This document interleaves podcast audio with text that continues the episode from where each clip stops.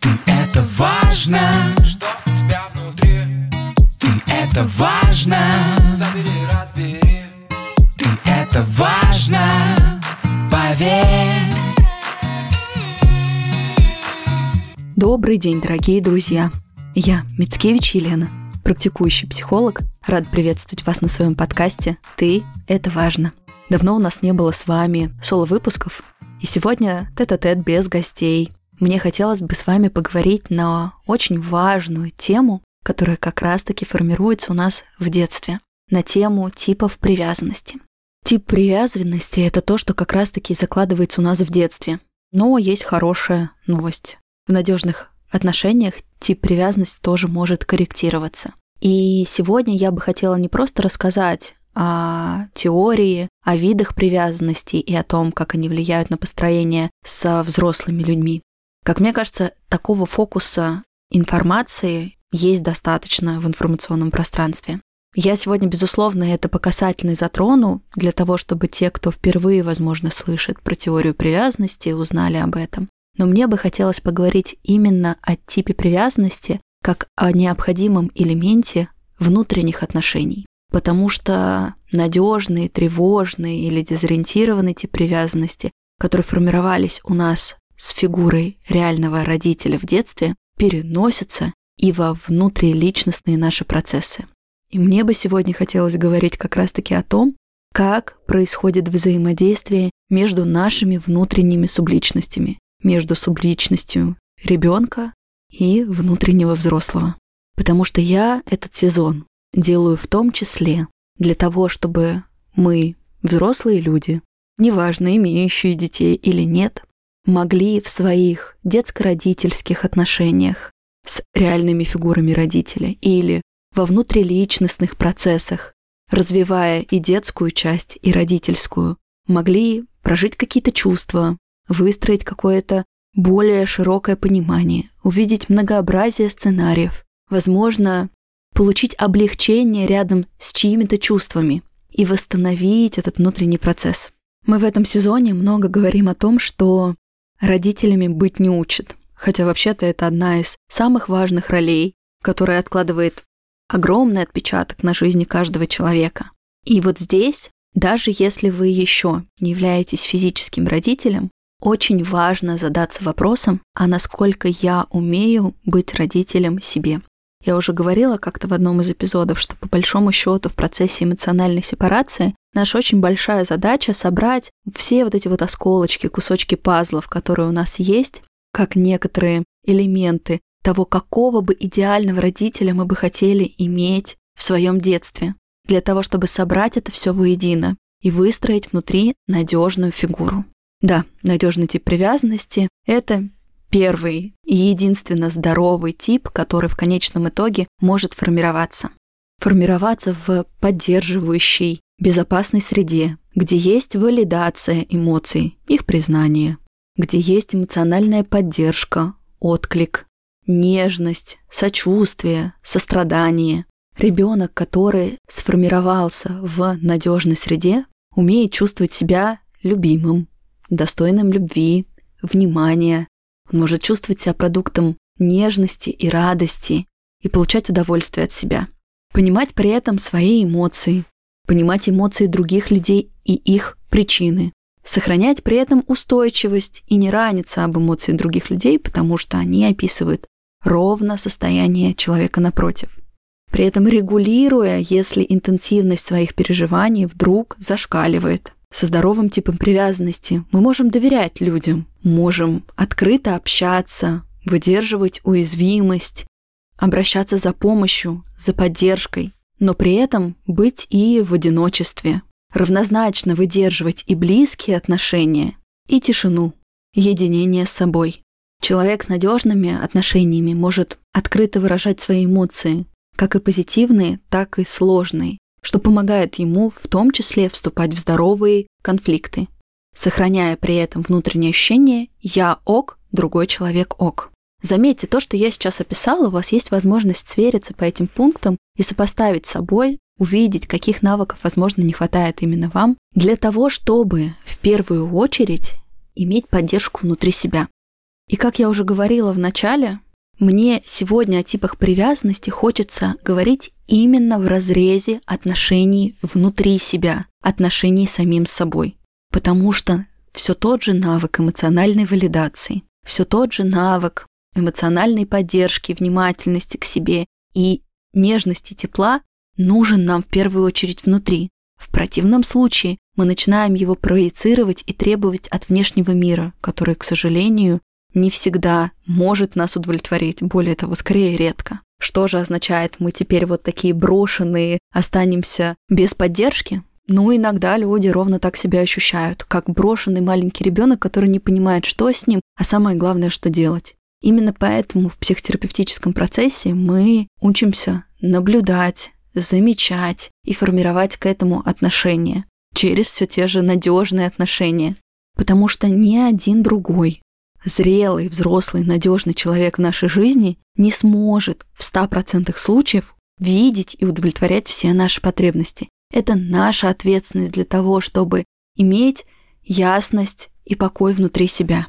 Но чаще мы имеем внутри себя ненадежные типы привязанности. И это может быть избегающий тип привязанности, тревожно догоняющий тип привязанности и дезориентированный тип привязанности. Сейчас о каждом поговорю поподробнее, для того, чтобы вы могли отследить, какая картина существует именно внутри вас. Начну с дезориентированного типа привязанности, который формируется в насильственной среде. В среде, где вместо эмоциональной поддержки дети зачастую сталкивались с насилием, где на просьбу поддержать могли получить подзатыльник.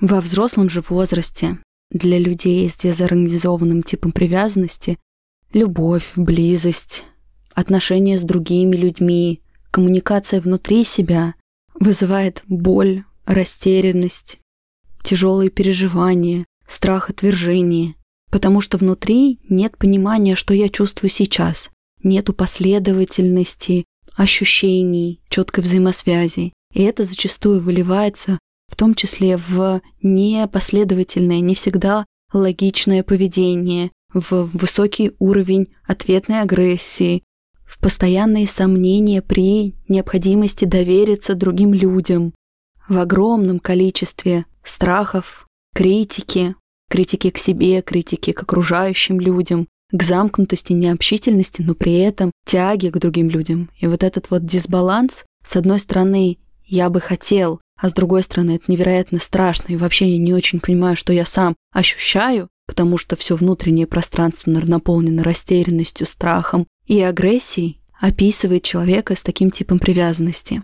И, конечно же, это все распространяется не только на окружающих людей, но в первую очередь на самих себя и может выражаться в аутоагрессии, в употреблении запрещенных веществ, в самоповреждении и прочих агрессивных действиях, ухудшающих качество вашей жизни. Есть также тревожный тип привязанности, который обычно делят на два направления. Тревожно догоняющий тип привязанности и тревожно избегающий тип привязанности. Тревожно избегающий тип привязанности чаще всего формируется как раз-таки при избегающих, холодных, эмоционально отстраненных родителях, ну или других людях, с которыми формировались отношения в детстве. Когда эмоциональные потребности ребенка не учитывались, игнорировались, или еще хуже, когда ребенок натыкался на слова «да ты сам виноват», у него формировалось представление о том, что его боль, его переживания, события в его жизни, его чувства, волнения неважные, не имеющие значения. И для того, чтобы быть в безопасности, лучше держаться подальше. То есть при избегающем типе привязанности человеку очень сложно осознать, что то, что происходит с ним, это действительно важно. Если во внешнем мире это выливается в межличностные отношения, когда человек с одной стороны хочет близости, а с другой стороны всячески отстраняет от себя партнера или отстраняется сам, то во внутрипсихическом процессе это выражается в системное обесценивание того, что я чувствую. Зарастить контакт с эмоциями, научиться их уважать – это одна, чуть ли не одна из ключевых задач в психотерапии с избегающим типом привязанности. Научиться уважать свои желания, свои цели. Потому что даже когда человек начинает что-то замечать и хотеть, первой реакцией появляется желание отмахнуться. Да это уж не так уж и важно, да мне не так и хотелось, да я и без этого могу обойтись, да я вообще-то и к другому привык. Что формирует системное напряжение и страх, потому что прошлый опыт говорит ему, что если я подойду к чему-то очень важному, я непременно испытаю боль. Если я замечу и встречусь со своими желаниями, да, я непременно буду отвергнут. И именно через близость, через построение надежного терапевтического альянса или, если повезет, надежных отношений со вторым партнером, начинает формироваться прецедент. То, что со мной происходит, это важно. Я это важно. То, что я чувствую, это важно. И я могу учиться этой эмоциональной внимательности к себе. А с тревожно-догоняющим типом привязанности другая картина. Он может формироваться в достаточно разных обстоятельствах и при гиперопекающем тревожном взрослом, и при взрослом, который был в отдалении, но при этом формировал небезопасную, непрозрачную среду для ребенка, и при взрослом, который на разные эмоциональные потребности откликался на ребенка с критикой и агрессией. Здесь важнее именно описать то, что происходит при тревожном типе привязанности внутри. Почему еще называют тревожно догоняющий тип привязанности? Потому что именно в этом ненадежном типе есть некоторый миф, в котором кажется, что ну вот если я найду надежного и адекватного взрослого, сольюсь с ним, тогда я обрету внутреннюю стабильность. И как только второй человек отдаляется из близости, из коммуникации, это вызывает неперевариваемую, невыносимую тревогу и желание догнать и вернуть. Многим кажется с тревожно-догоняющим типом привязанности, что у них высокая степень эмоциональной близости. Но здесь не столько в близости дело, сколько в желании раствориться, слиться и только тогда как будто бы выдохнуть. Только как будто бы при наличии второго человека я могу расслабиться. Только при наличии надежного человека вовне я могу быть в безопасности и в спокойствии. Ровно поэтому очень часто в физических отношениях это выражается в желании допрояснить, догнать, написать, десять раз уточнить, потому что не отлавливается, не регулируется внутреннее состояние. Это откладывает отпечаток во внутрипсихические процессы, потому что когда нету навыка выдерживание себя в одиночестве, когда нету навыка выдерживания собственных эмоций, кажется, что они затапливают меня, это беспокойство больше, чем я, и я справиться не могу, действительно в этот момент отсутствует надежная фигура, но не снаружи, а внутри. Вернусь к тому, с чего я начинала.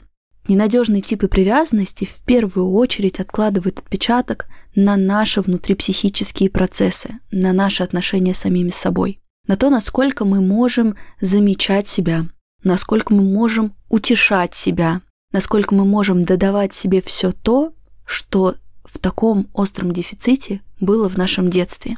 И это ключевая задача человека, находящегося в психотерапии или просто желающего построить крепкие отношения.